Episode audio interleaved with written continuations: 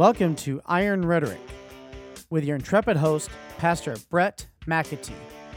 Truth forever on the scaffold, wrong forever on the throne. Yet that scaffold sways the future, and, behind the dim unknown, standeth God within the shadow, keeping watch above his own. Uh, hello, this is Pastor Bret again with Iron Rhetoric here with uh, my tech sidekick Matthew Smith. Um, we need to be thankful for Matt's work because I wouldn't probably be doing this um, if I didn't have Matt uh, shepherding the technology because I am a techno idiot. I have no ability when it comes to technology.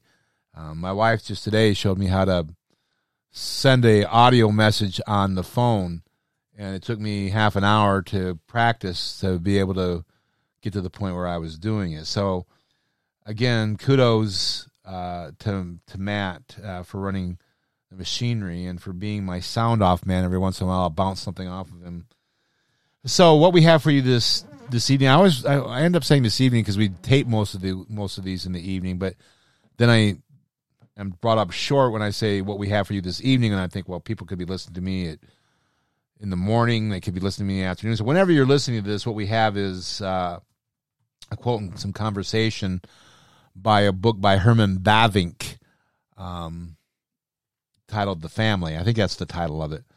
And we're not citing from Bavinck himself in this podcast. We're, we're, we're citing from the introduction as uh, given by the translator James Eglinton to this book. By the way, I would I would strongly recommend uh, this book by Bavinck. It's a wonderful work on the family. Indeed, there isn't anything by Bavinck that I wouldn't recommend. He's been one of those uh, formative guides for me in life. Um, I probably read over a dozen uh, Bavinck books. I've never walked away disappointed. The guy was absolutely brilliant. Um, now, again, he's not the only theologian I've read, and he's not the only hero I have, um, but he's certainly in the constellation. And I'll say for those for the initiated who read the descriptions to the podcast episodes, I'll we will include a link to the Christian Family by Herman Bavinck. Thanks, man. And that and that uh, that reminds me, I got the title wrong. It's not just family; it's the Christian Family. Uh, again, a great work, and again, Bavinck has been very influential on on me, along with a host of others. Maybe at some point we could just do a podcast that the great men that have walked through my life in terms of um, the authors. Um, they're the reason. Um, God's grace ultimately is the reason why I am who I am. But you know, a man is in many respects not completely, but a man is what he reads, and that's why reading good books is so important. We've lost that ability in our culture because we've become a video people.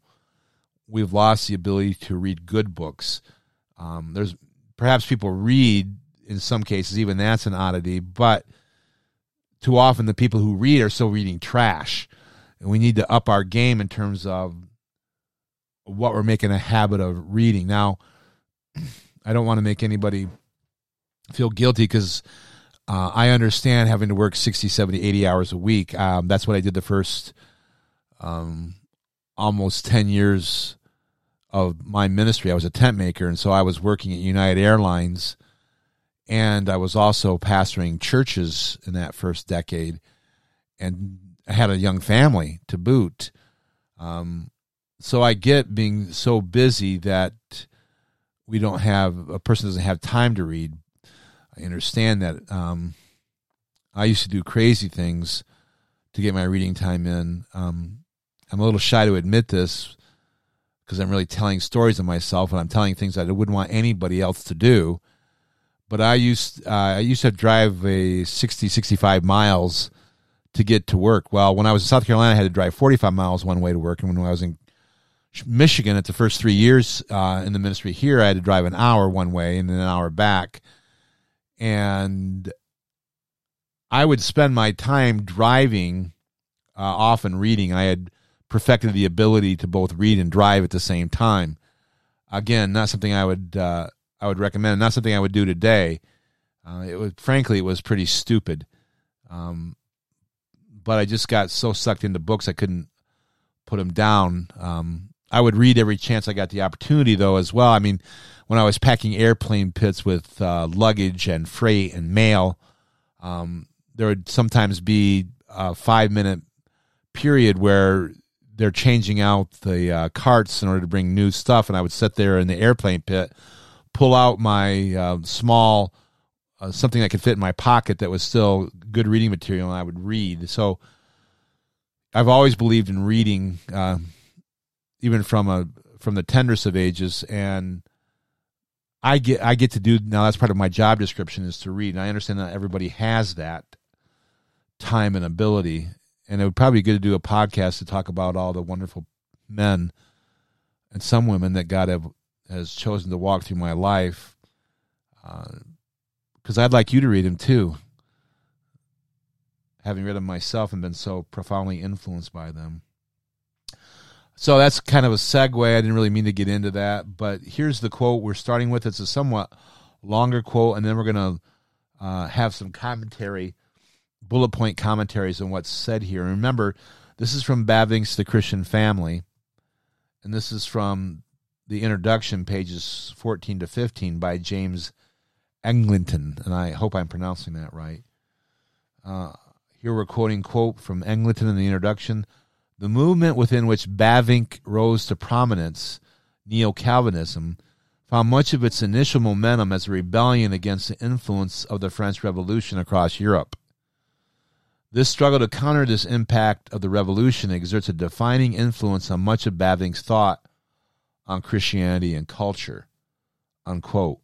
Um, let me just pause here to say that when we're talking about the momentum as a rebellion against the influence of French Revolution across Europe, we have to keep in mind that um, one of the chaps that started that anti-French Revolution movement across Europe was a chap named Groen van Prinsterer, and his book unbelief and revolution is another book that i highly highly recommend uh, for your reading pleasure so groen van prinsterer was the chap that was largely at the base of the movement and then one of his main chaps was uh, Kuyper, and then Bavinck was another important uh, person uh, in this movement. And actually, I have, as great as Kuyper was, I have more esteem, much more esteem actually for uh, for Bavinck. I think he was a clearer and a more consistent thinker than Kuyper.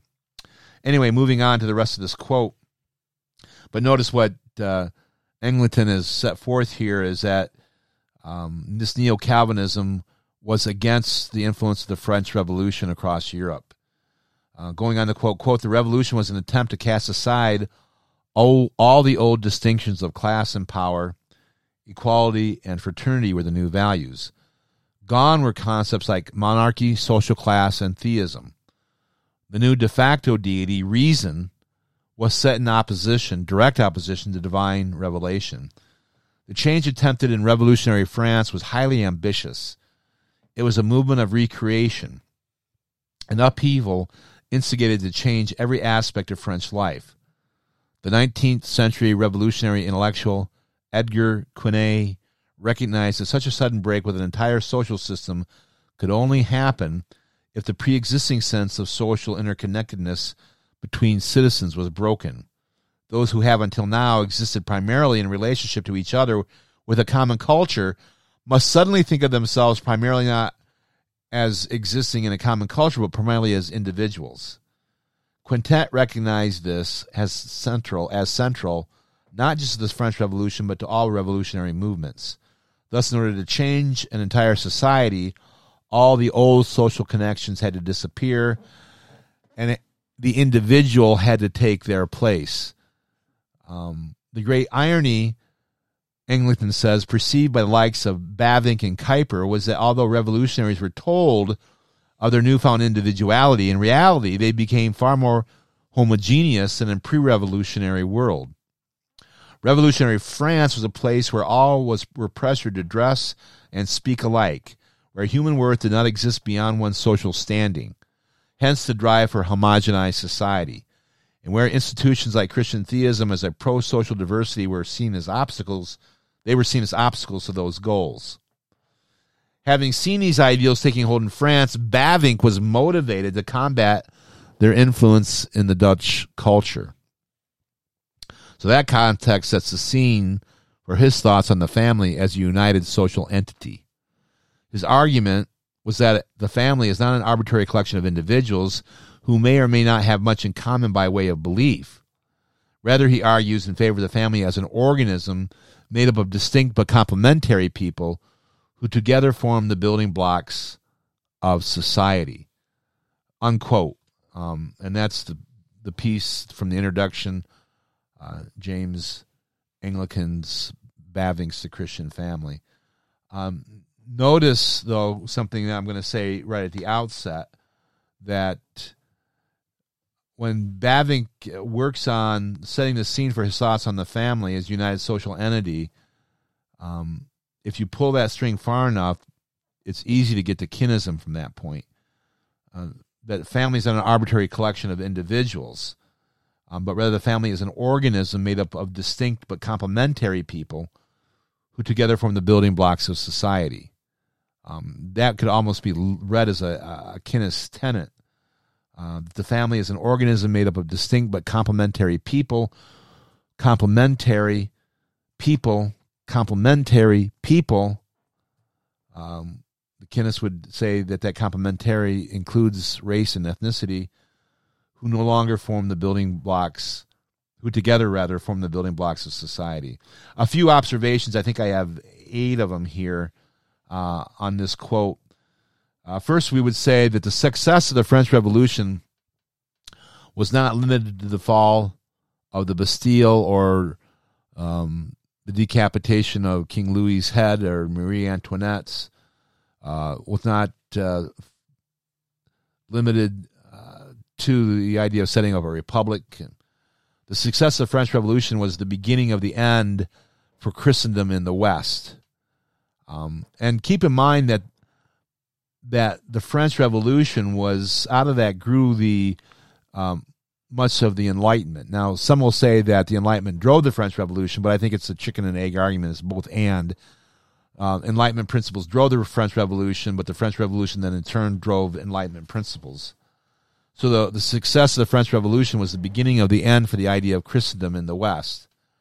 Um, in exchange for the anti-Christ principles of the Revolution, as they lived on in the turmoil of Europe um, in 1815 and 1848. Um, so, yeah, you have 1798, uh, roughly the, the, the, time of the French Revolution, but that revolution percolates across Europe um, and has not actually quit percolating uh, even to this day, so that you have outbreaks in Europe again of different places of the French Revolution spirit.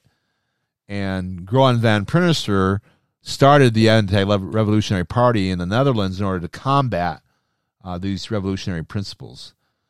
The Antichrist principles of the revolution came to the states, then across the pond, as they were wont to say, with the work of the Jacobins in our own history here in the states in 1861 to 1867. Um, so what I'm contending there is that the French Revolution made its home not only in Europe following uh, the French Revolution, and even the dismissal, final, and defeat of uh, Bonaparte did not end the work of the French Revolution. Indeed, the French Revolution continued on in Europe and also jumped upon, and it was the principles of the French Revolution that I would contend uh, was much the intellectual seedbed of uh, the war against the Constitution. Um, a good book on that. I can't remember the author's names. Is uh, Lincoln's Marxists. Um, the Antichrist principles of the revolution found a permanent home then um, in Russia um, for 70 years in 1918. Um, so again, what we're doing is we're tracing out the history of revolution, how it went. Started with the French Revolution, uh, expressed itself in, in, many revolutions in Europe in 1815 and 1848, jumped upon, uh, came here in 1861. Um, many people who were fleeing these revolutionary Europe uh, expressions came to the States to express, to escape rather, uh, persecution and were found many in the cadre who supported Lincoln and what Lincoln was doing, which I would contend was another expression of the French Revolution. Also, then we would say, I would contend, I would argue that the same mindset of the French Revolution shows up in Russia in 1918. Now, again, I'm not saying it's the exact same ideological intellectual movement that's driving it, but I am saying that you can find strands um, between uh, the revolutionary spirit of 1798 uh, in Paris and the revolutionary spirit in 1918 in Moscow. Um, Matt and I, before the broadcast, were, were actually talking about the linkage between um, modernity and Enlightenment ideas and what's called liberal ideas and wokeism. Um, there's some discontinuities between the two, but there's also continuities as well. Um, the ideas and principles of the French Revolution continue to form and shape, I would say, the world that we occupy today. Um, wokeism is, is still uh, the principles of the French Revolution coming to their fullest expression, um, blooming in, in, in its fullest intent. The liberty, so called, of the French Revolution remains today the attempt of fallen man to find liberty from God.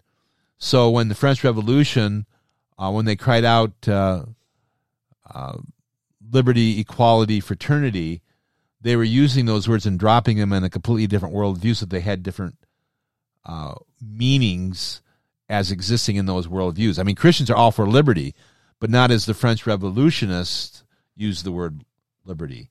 In point of fact, the revolutionary word liberty is indeed means lawlessness. The equality of the French Revolution remains today as the ongoing attempt to level all distinctions by insisting that all hierarchy arrangements are merely social constructs to be deconstructed.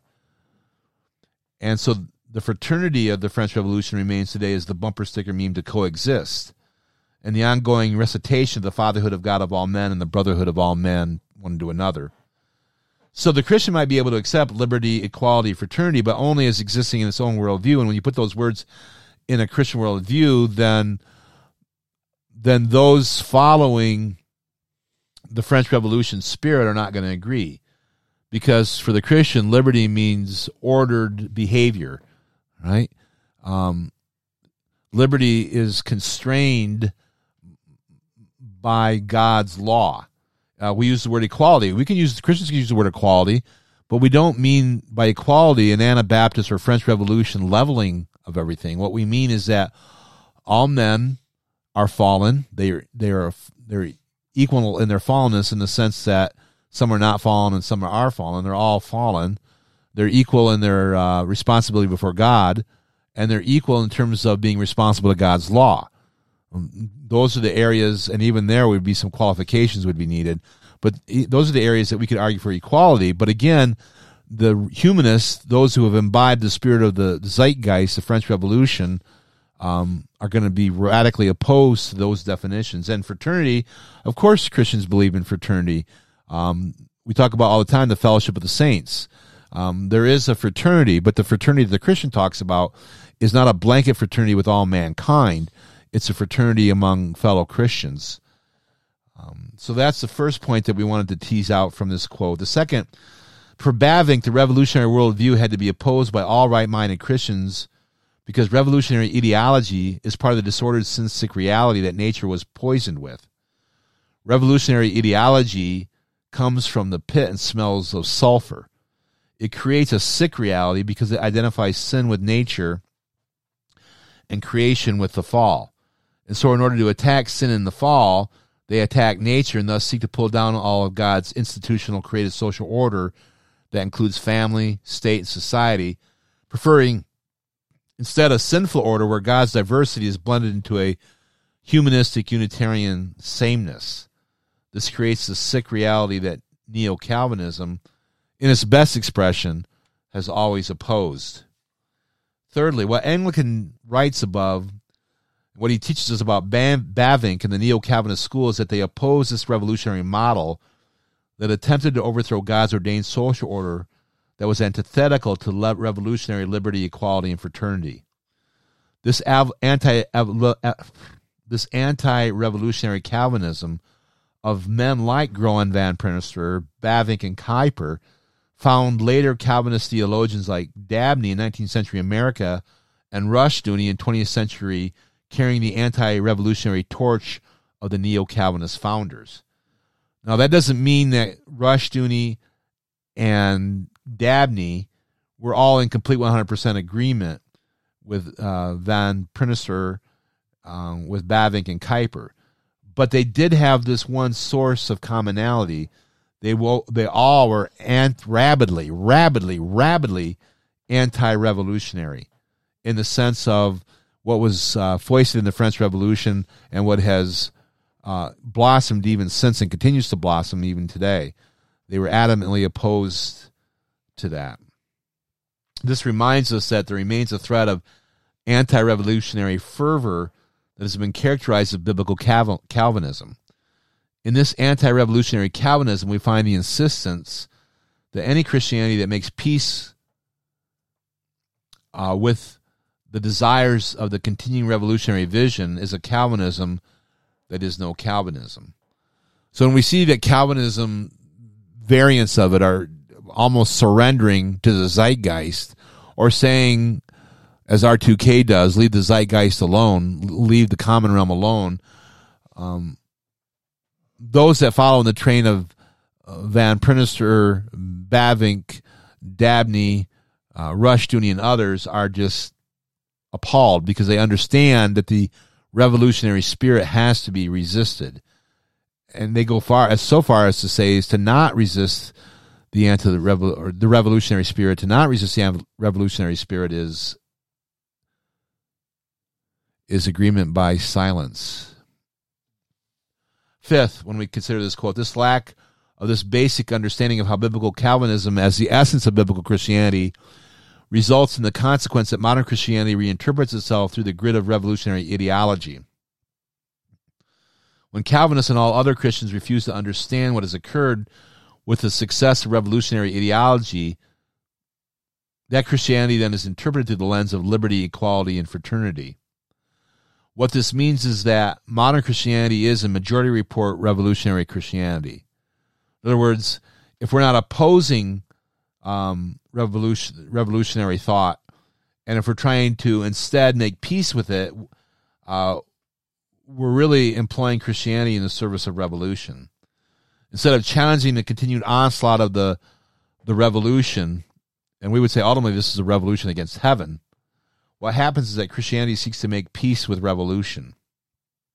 A modern church, then we would say that is not self aware that it must be anti revolutionary, ends up discipling its people into being sanctified subscribers of the revolution. Christians who are not epistemologically self conscious regarding the ongoing revolution are Christians who stand in the way of counter revolution, which we would call Reformation.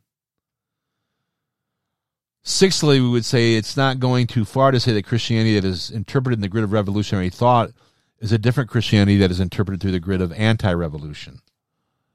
Um, and the reason I, I keep returning to that kind of idea is because, frankly, the, the church in the West today and the church in the States is largely a revolutionary Christianity.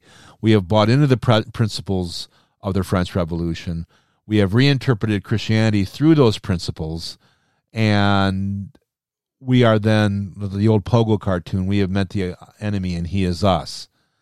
And so we need to wash ourselves out of this anti-revolutionary mindset that all of us, including myself, were were steeped in. We were we were born into it. Uh, think of the Matrix. Uh, we were in a pod, and we were just saturated uh, with it in our schooling and in, in the media and in everything. Um, it's what formed and shaped us. And if we're going to insist on reformation and look for God's renewal, then we have to get out of the matrix, unplug ourselves to the matrix, and and get on those submarines. What was the name of the the submarine? Do you remember? Okay, we'll have to come up with you. Maybe you remember it, listener. That was the submarine that the Matrix guys ran around in the electrical grid.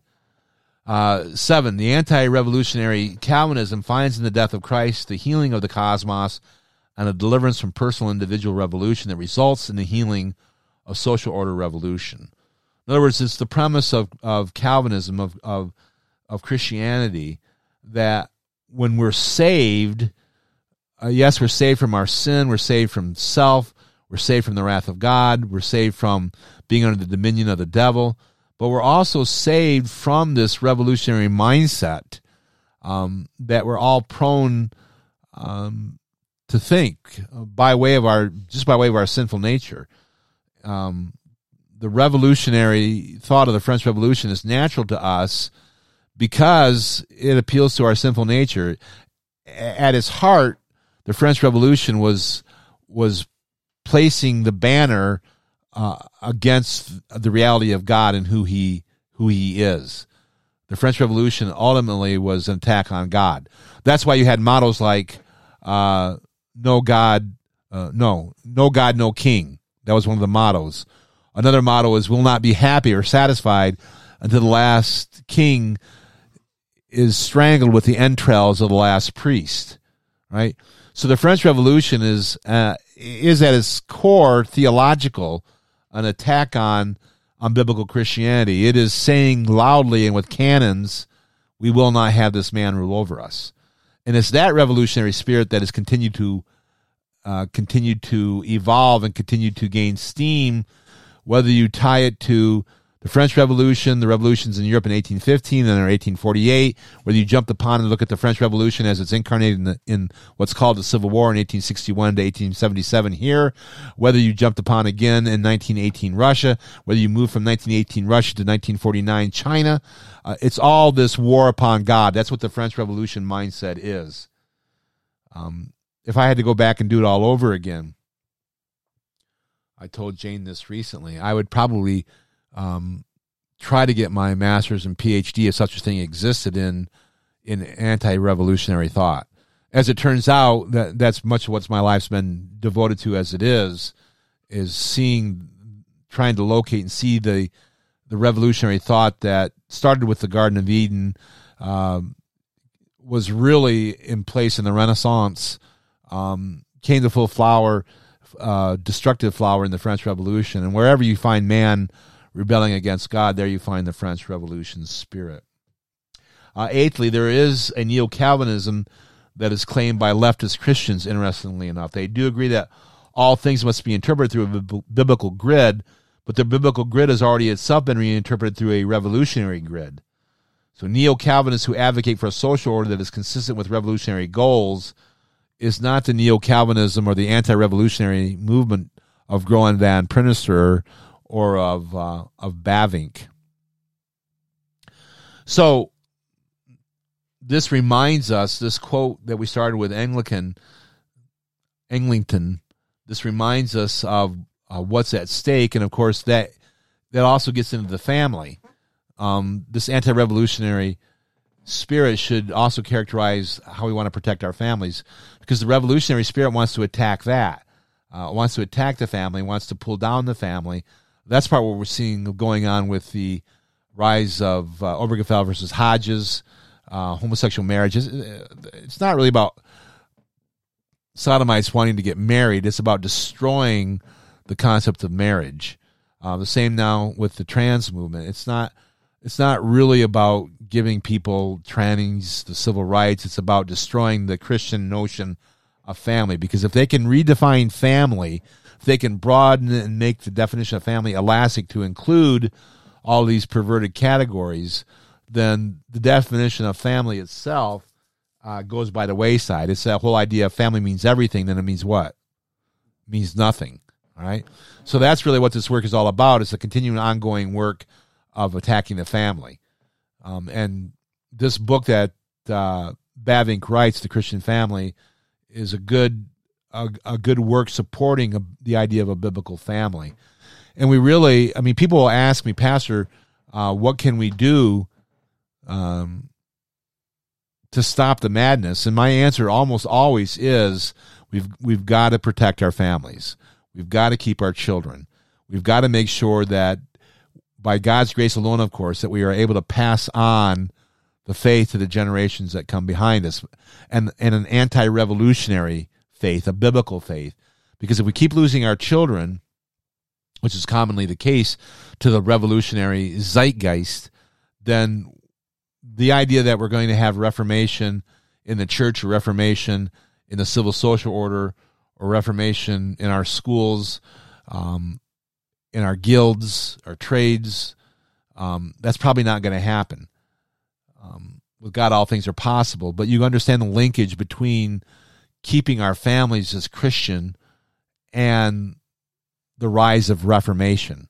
If we if we continue to lose our families, if our family keeps, keeps getting reinterpreted through a revolutionary grid, so that's really the family is just a place where everybody sleeps together in the same house and shares meals and nothing more.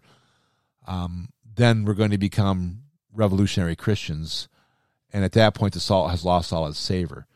So again, um, this has been a, a, brief look at a quote in Bavinck's book uh, introduction, and then pulling that string a little bit to tease out the implications of that. We thank James Eglinton for his work on translating and for making this work available.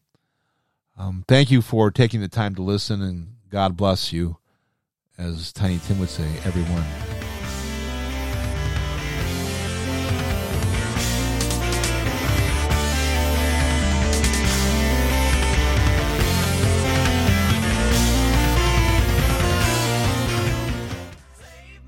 Thank you for joining us this week. Look for us on Spotify, Apple Podcasts, Google Podcasts, and Anchor FM. Don't you know she could bring a good feeling? Ain't had in such a long time.